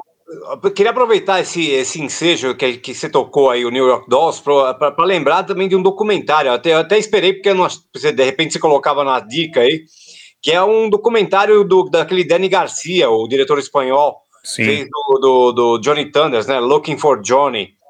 É, que eu lembrei porque tem, ne- nesse documentário, acho que é de 2014, 13 por aí, tem depoimentos do Sylvain Sylvain e do Jerry Nolan também. Ah, eu nunca, eu nunca vi, Paulo. Como é que chama o documentário? É, Looking for Johnny, eu acho que é The Looking for Legend Johnny. of Johnny Thunders, se eu não estou enganado. Ah, é. que legal. É. Pô, Boa tem um monte de gente fala, tem Alan Vega, o Bob Gruen fala, Malcolm McLaren, e tem o, o Sylvain Sylvain fala lá do, do Johnny Thunders, conta umas histórias lá, é legal pra caramba. Pô, legal, vou assistir. Eu não sei se vocês lembram, Forasta, mas o Johnny Thunders, ele morreu um pouquinho antes daquela turnê dos Ramones no Brasil, de 91. E o Joey, naquele programa de, de rádio que a gente fez com ele na Brasil 2000, falou a beça do Johnny Thunders, lembra disso? Sim, sim, sim, me lembro. Me lembro. Agora que você está falando, eu me lembro. É verdade, cara. Ele morreu, tipo, sei lá, uma semana antes dos Ramones chegarem ao Brasil e tal. Tá. Foi nesse programa aí que o Joey Ramone tomou 3 litros de café. Cara, ele tomou café bastante café, é. Eu só lembro dessa informação desse programa. Eu era Ele meio tomou jovem. bastante café, mas é, é, não tomava mais nada, né? Já tinha parado de beber e tal, tinha que ser no, na base do café. E pizza fria, né, Paulo, o, o Forasta, lembra é, disso? É, é, exatamente. Não, esse é, é engraçado porque é, é, eu não lembro direito de porra nenhuma daquela noite, porque, enfim, foi depois do show, a gente já estava meio arrebentado, né? Mas, e, e acho que o Barcinski não bebia nada na época, mas eu já bebia bem. E, e aí, mas eu lembro que a gente foi pegar ele no, no, no Hilton, é, o Baia, eu, a Cris e o, e o Baia, meu amigo, né? E aí a gente foi lá e falou, pô, cadê o Johnny? A gente foi lá perguntar na, na, na- na- na portaria ali, né? Na, na mesa, na recepção ali. E ah, a gente queria falar com não sei o que e tal. E a gente não sabia se falava Johnny, Joey Ramone, se falava o nome dele. E aí, quando a gente ficou meio naquela, meio marcando, assim, os, os caras não sabiam do que a gente estava falando, era meia-noite, sei lá que hora que era, por aí, né, Barça? É, Foi, é, começou meia-noite o programa, meia-noite e pouco, sei lá. Então a gente, a gente foi pegar ele, era tipo 11 bolinha. E daí é, foi muito louco, porque daí a gente virou, ele estava sentado na, na, na, na, na recepção esperando a gente. Sim. Lá esperando a gente. Aí a gente falou, ô, tudo bem, Joey, prazer, tal, a gente vai te levar na rádio e tal. foi legal demais, cara. É, o, o, Baia, o Baia ficou três anos sem lavar a poltrona, né? O banco do carro, né? Aliás, você- isso é um capítulo de um livro que você tem que escrever, né, cara? As caronas que, que, já, que, que os seus amigos já deram para artista. Né? Eu, eu fui buscar o Paul Barker de Passat na. na- na- Ele tava ele e a mulher dele, Maria, grávida de sete meses, cara, sério. No meu Passat, cara. A gente foi, era um domingo de manhã, foi buscar eles lá em Guarulhos, bicho. É o Passat da Ivete, não. Teve o, o Jaime foi buscar alguém também, não foi? Não teve, Barça? Ah, cara, naquela época a gente era cara, cara de pau, né? Pega lá o cara no aeroporto, né? O cara ia no carro todo fudido. Aquele dia também que o Jello foi na redação do NP também, que o Jello Biafra foi na redação do NP, ele também foi uma dessas, que a gente foi buscar ele lá na, na, na Roosevelt, lá assim, na Augusta, não sei que hotel que ele tava. É, cara, naquela época a gente não tinha vergonha, né, Pauleta? Qualquer coisa. Eu me lembro, eu me lembro, o Joey Ramone tinha uns 4 metros de altura. Ele ficava batendo com a cabeça na- no teto do, do, do carro do Baia, não era, o Forasta, que o Baia tava batendo o carro. O Bobai o Bobai tinha um gol, não sei como é que a gente enfiou o cara. Acho que a gente, ele, foi, ele foi na frente, do lado do, do, do, do, do, do, do Ronnie, e a gente foi atrás. O carro, carro teve, virou o teto solar a força também, né, cara? Não, é, o Baia falou que o cara ficava encostando a cabeça no teto, né, cara? Puta humilhação, né, cara? O cara é um ídolo, ídolo do rock no carro do Baia, todo fudido, indo pra Brasil 2000, uma da manhã, quarta-feira. Ficou lá três horas, ficou lá três horas. lá. Maravilhoso. Eu- a, gente, a, eu- a gente publicou depois da Bis a lista de todas as músicas que ele tocou, lembra? Acho que você Lembro. Alguém anotou? Lembro, lembro. Eu tenho essa revista ainda. Eu não vou achar aqui, mas eu tenho. Ele tocou Ronettes, tocou Be My Baby. Não, não tocou? Ah, Ah, eu me deve ter lembro. tocado, deve ter É. tocado. Muito, legal, muito legal. Pablo, sua vez agora, hein, cara? Vai lá, quem que você vai homenagear aí que morreu nas nossas férias? Oh, meu Deus. Olha só a responsa. Essa pra gente, Pablo. Esse aqui é o auge da, da, da- sua carreira jornalística, né? Participar do, do, do, do podcast. Eu achei que Porra, participar coitado, cara, o cara já do. escreveu em um monte de revista importante, o auge é participar do nosso podcast. Pô, história, bicho. É, ele ficou aí contando que deu entrevista pro Fantástico, deu entrevista pra não sei quem, pra, pra Diane Galisteu, pô, que o nosso podcast é muito mais importante, pô. Não, o auge tinha sido em 2010, quando eu participei do Garagem, né? Que vocês faziam lá no UOL, com a presença do Naim. E a gente furou um disco do Carlinhos Brown, se eu não me engano, e eu encontrei esses dias o CD furado pela, pela Ana Maria Broca, cara. Eu ia até mandar uma foto pra você, Paulão, pra você Que falar. Pra você ver como eu guardo, né? Essas relíquias, né? Gente, Pablo, aliás, eu vou aproveitar o, o gancho. Eu, eu não posso perder essa oportunidade. Eu salvei isso para compartilhar com vocês, tá? É, que eu vi uma matéria sobre o disco novo do Carlinhos Brown. Meu Deus. Juro, e é, é o seguinte: o título da matéria, mas aonde que você viu, cara? Eu li a matéria, matéria no G1, Barça. Tá. E, e- e o título é o seguinte: Carlinhos Brown rebobina cancioneiro autoral em trilogia de álbuns ao vivo. Nossa senhora. Não fica melhor que isso, não. Não fica melhor, velho. Uma trilha de álbuns ao vivo. Entendeu? Eu acho que, acho que foi ele mesmo que editou a matéria, eu acho. O título é dele, eu acho. Mandou o título, né? É. Eu queria só abrir um parêntese. É, André é, Forasta, eu acho que a gente estava uma outra vez em Los Angeles e tava rolando um evento da Troma, Troma Movies, você lembra? Ah, sim, a gente foi numa, na, na- em Hollywood mesmo ali. É, eu acho que a Julie Strain era uma das atrações, cara. Não sei.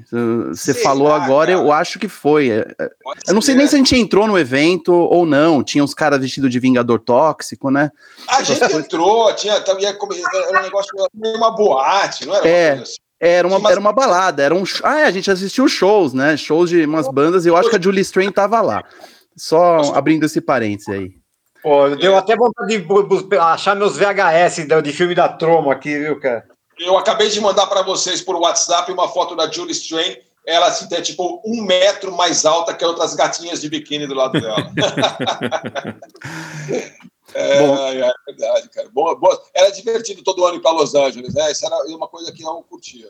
Nossa, altas histórias. Tinha uma, em uma delas o Álvaro tava com a gente, mas essa história eu jamais contarei ao vivo. Opa. Foi quando eu conheci não o Álvaro. É, Mas não é, não é ao vivo, pode contar, é gravado o podcast. Ah, eu conto depois que a gente É. desligar a gravação. Ainda mais que o Álvaro não tá aqui. Ele vai dizer que não lembra, né? Deixa pra lá. Mas É, foi. foi, foi que você conheceu o Álvaro, é verdade. né? Gente Foi, foi. A gente foi numa, numa premiere de um filme muito ruim, e daí a noite, a noite não acabou. A gente foi pra todos os cantos lá. Vocês até me largaram. Eu falei assim: eu tô muito apertado, eu preciso mijar. Daí eu desci do carro e fui fazer xixi num, na frente de uma daquelas lojinhas de conveniência, e vocês ligaram o carro e foram embora. Esse era o grau, assim. Demoraram cinco minutos, vocês voltaram. É. E entre outras coisas.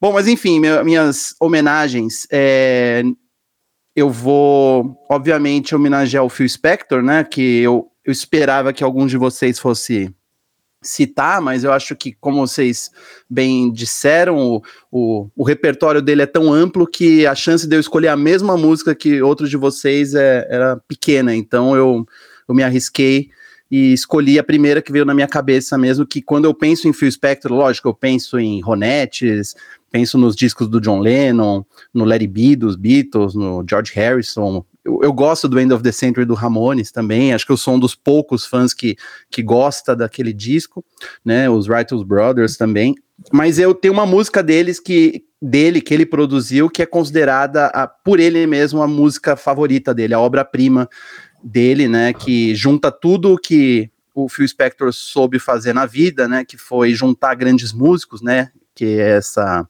que ficou conhecido como esse Wrecking Crew, né, com grandes músicos de estúdio que tocavam praticamente em todos os, os hits da, do rock e do, do pop americanos, e a parede sonora, né, o Wall of Sound, que para quem todo mundo acho que ouviu falar disso já, principalmente agora depois da morte dele, mas essa capacidade dele de colocar um monte de instrumentistas juntos e criar uma verdadeira parede sonora, um negócio que te arrebata e preenche todos os espaços da música, do começo ao fim. E acho que a música que, para mim, é, representa essa capacidade dele, mais do que Be My Baby, mais do que o- os discos do John Lennon, é a música River Deep Mountain High, do É clássico, Ike- né? é, é o clássico do- da Tina Turner com o Ike. Se bem que eu acho que não tem nada de Ike ne- nessa gravação, é só a Tina Turner cantando. A música é de 1966 ou 65, agora me falha a memória. Foi gravada por todos os caras fodões ali que trabalhavam nos discos do Phil Spector. Então, o Leon Russell tocou teclado, o Glenn Campbell tocou guitarra, a Carol Key, né, que é a baixista aí de, dos discos do Pet Sounds, do Beach Boys, tocou baixo, o Earl Palmer, que é um baterista que tocou apenas em La Bamba e Summertime Blues e Long Tall Sa- Sally, You Send Me e por aí vai. Foda, né? Então, uma puta banda e Tina Turner ali no, num grande momento, primeira gravação dela com o Phil Spector, e diz a história que ela teve que gravar, nas palavras dela, 500 mil vezes a música. E, e que no final ela já estava sem camisa, só de sutiã, gravando a música, toda suada.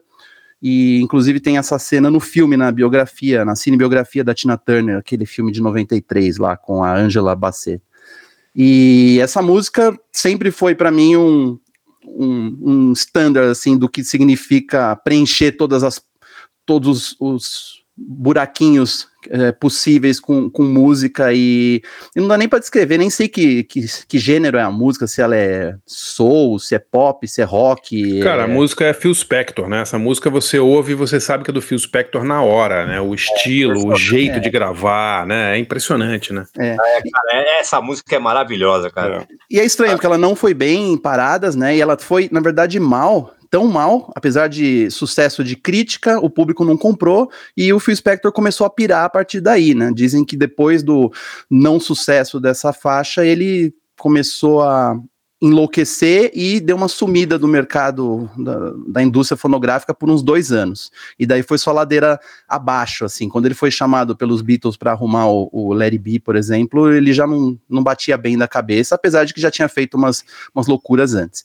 Mas pensando no gênio e não no maluco, eu acho que essa música é, sintetiza bem aí o que o Phil Spector significa. Boa.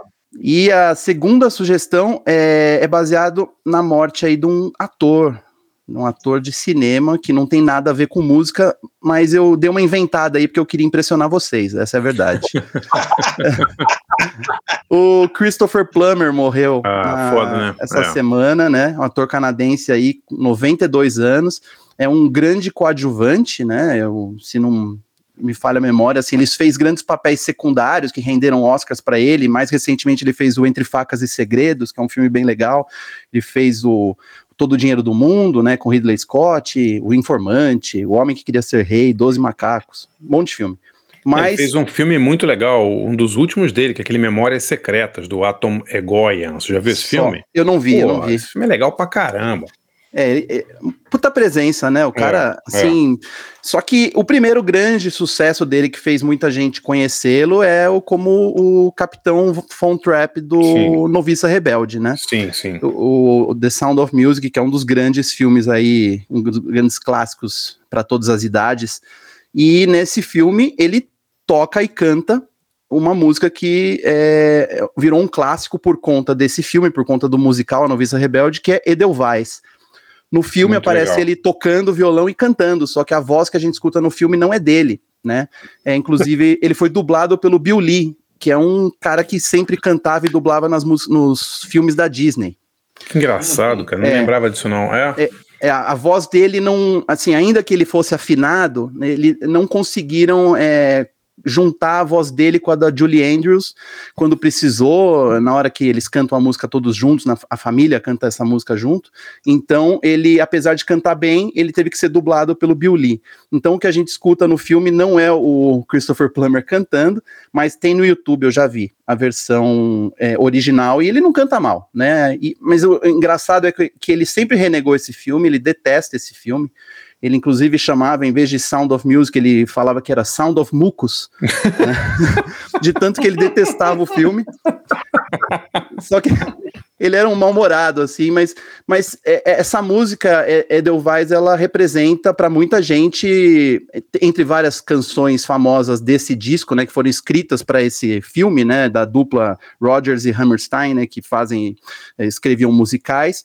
Muita gente acha que essa Edelweiss é uma música que não foi escrita pro filme, sim, que é uma canção folclórica da Áustria, lá dos Alpes. E na verdade, ou teve gente até que pensou que era o hino da Áustria, né? De tão famosa que essa música ficou, e também ficou conhecida como uma música nazista, né? Uma música é, que na verdade é exatamente o contrário. A, a música foi escrita pro filme, né? Sim e para o musical, na verdade, virou filme.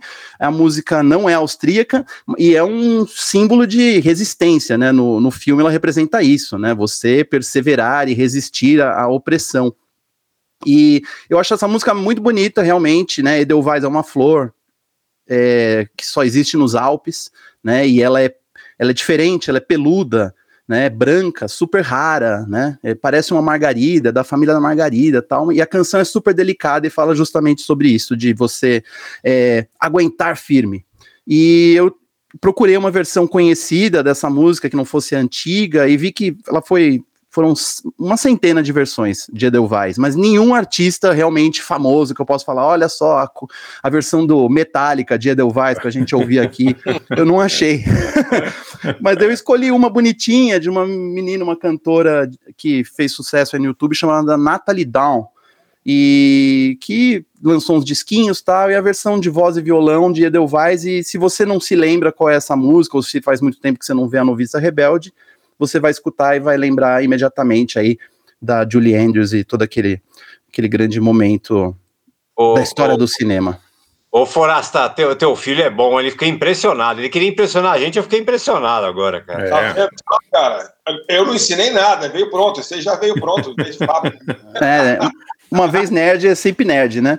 Mas é isso.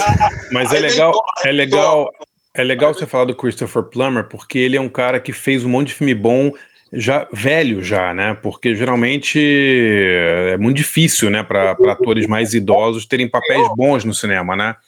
O Oscar que ele ganhou foi em 2016, é isso? É, Cara, mas aí ele de- deram um Oscar pra ele meio honorário, né? Pra um filme meio bobo e tal, né? Ele tinha que ter ganho, ele tinha que ter sido indicado pelo Informante, né? Que ele fez o Mike Wallace lá, que tá foda. Sim. Porra.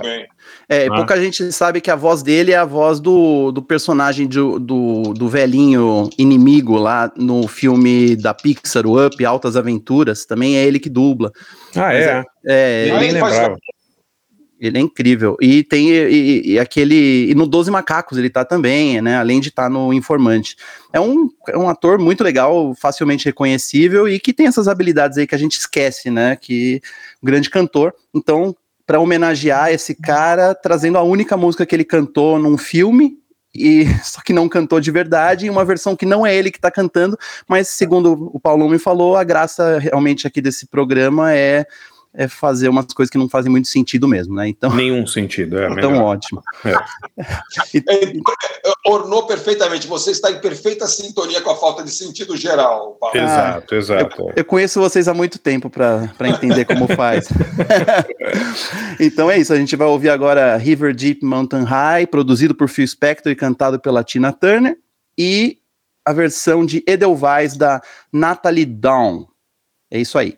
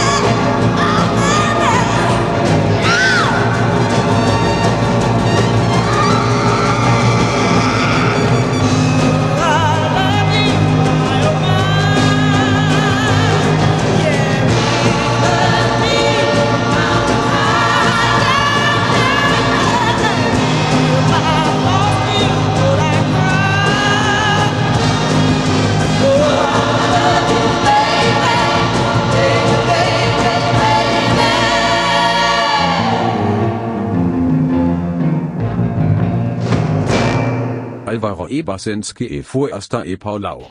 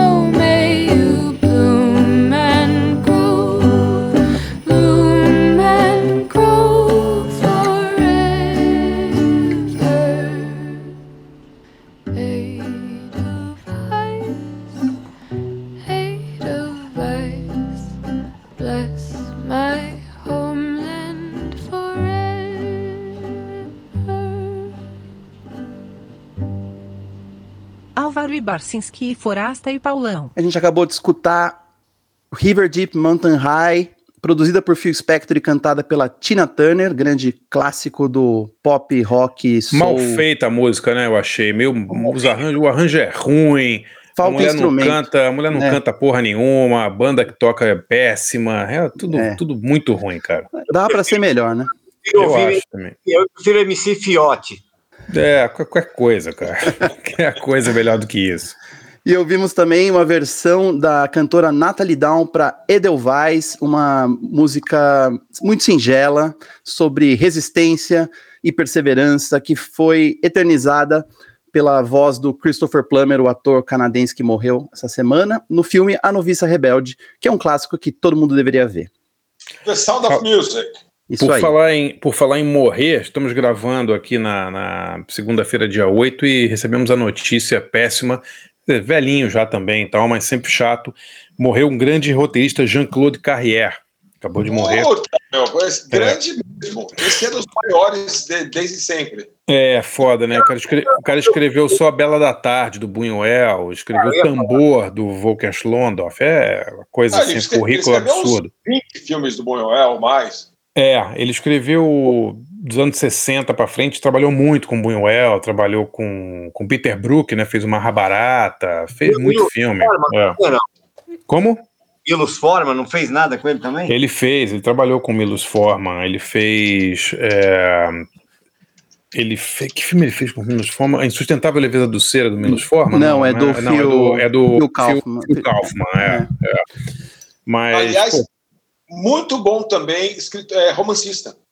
Bom romancista. Eu nunca li os Ah, romances dele, cara. Eu tenho um livro dele que é muito legal, que é A Linguagem Secreta do Cinema, saiu no Brasil pela Nova Fronteira, um livro maravilhoso.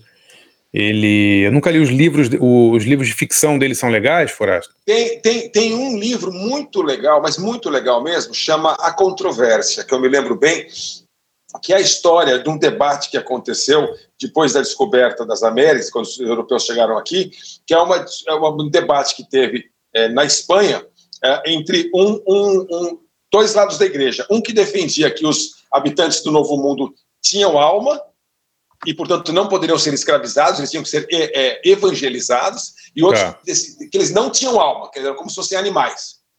É, é muito legal esse livro, é muito legal. É, mas ele tem outros também. Ele tem um outro que era. ah, ah, como é que era? Tinha é um negócio do Louvre. Nossa, cara, mas ele leu muitos anos atrás. A controvérsia eu tenho em casa ainda. É, ah, ele fez uns gibis também. Ele faz uns quadrinhos. É, ele, ele- ele é um cara que fazia muita, muita coisa diferente. Ele Ô, escreveu ô, um livro com o quê? livro legal que ele tá tendo papo com Humberto Eco, lembra? Ah, tá. Sabe qual é? É, Como é que chama esse livro? É, Não contem com o fim do livro.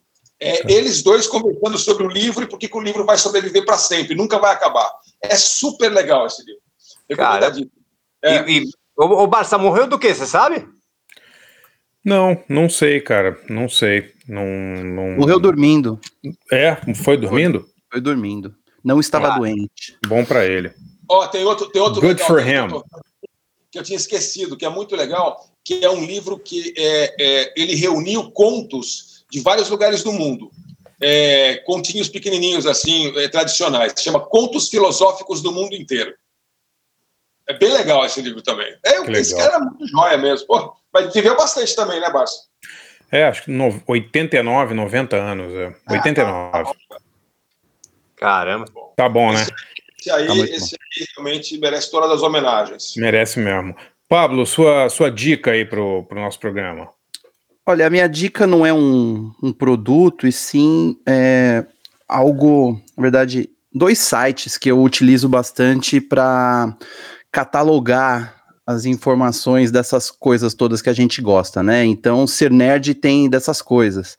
A gente acaba procurando maneiras de é, acumular toda a informação, porque acaba esquecendo mesmo. E talvez vocês já tenham falado muito sobre esses sites aqui, mas como é minha primeira vez, eu não sei se realmente se as pessoas vão se lembrar de todas as dicas que vocês já deram, eu vou dar essas dicas de dois sites que eu uso para lembrar de todos os shows que eu já assisti, todos os filmes que eu, que eu vi estou vendo. Talvez vocês já usem esses dois sites, né? Um deles é o setlist.fm, que eu não sei se as pessoas sabem que além de ele ser um banco de dados, né, um, no estilo Wikipedia, de shows e setlists de shows, ele acaba sendo, na verdade, um grande compêndio de todos os shows que já aconteceram ao vivo de qualquer artista vivo ou morto, né? As pessoas, é, isso era um trabalho que começava com os fãs catalogando os shows é, que eles assistiam e colocavam ali ah, as listas de músicas que eles lembravam que tocavam, foi ficando uma coisa mais profissional, as pessoas começaram a, a catalogar de verdade é, todos os shows e colocando as músicas, e daí começaram a fazer um trabalho de ir, ir para trás, voltar e começar a catalogar grandes shows clássicos dos anos 60, 70.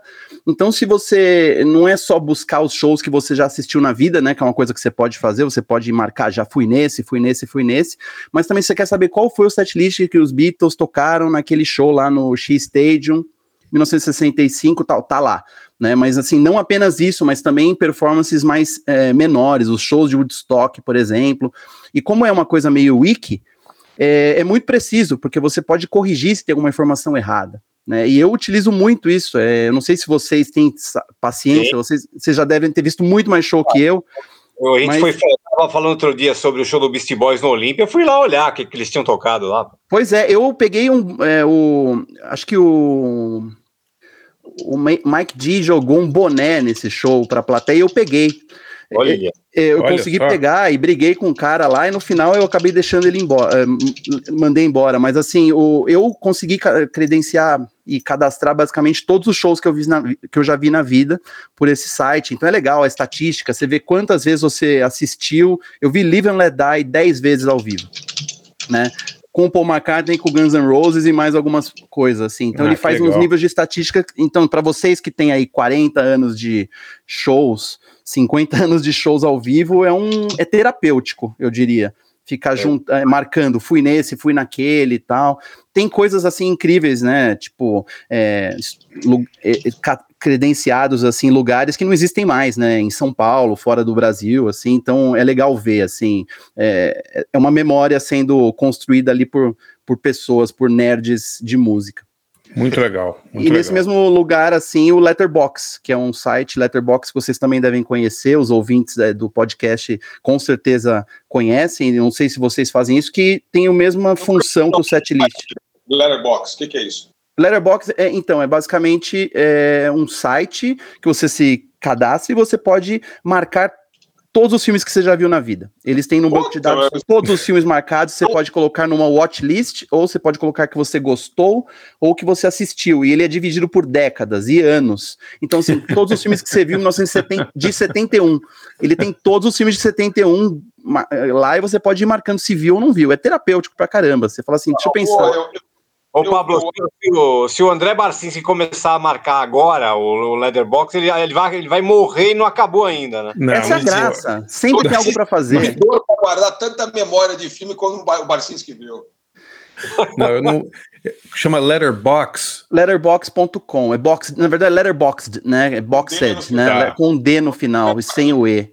E eles têm mais de qu- quase 600 mil filmes cadastrados. Puta Eu, com pôster e com informações e com e, e daí dá pra ver quais são os filmes mais amados pelas pessoas. É, é ridículo. Eu adoro.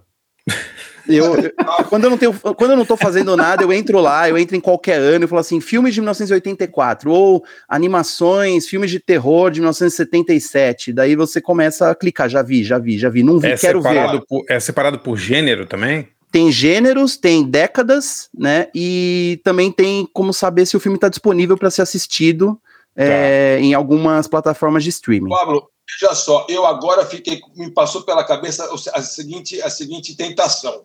É, botar aqui no Letterbox todos os filmes do Jean-Claude Claude Carrière e da Julie Strain. Olha só. Ó, isso é legal, hein? Maravilhoso. E daí você pode ver quais você não assistiu, quais você já viu. Ó, o Jean-Claude Carrière. É eu acho melhor que MDB, porque você tem uma interação né, com o, todo o banco de dados, né?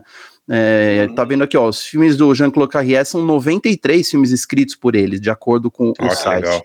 Então, letterboxd, né, L-E-T-T-E-R-B-O-X-D.com, é, para você é, enlouquecer com os filmes que você já viu na vida, e o setlist.fm, que é para você enlouquecer com os shows que você já viu na vida.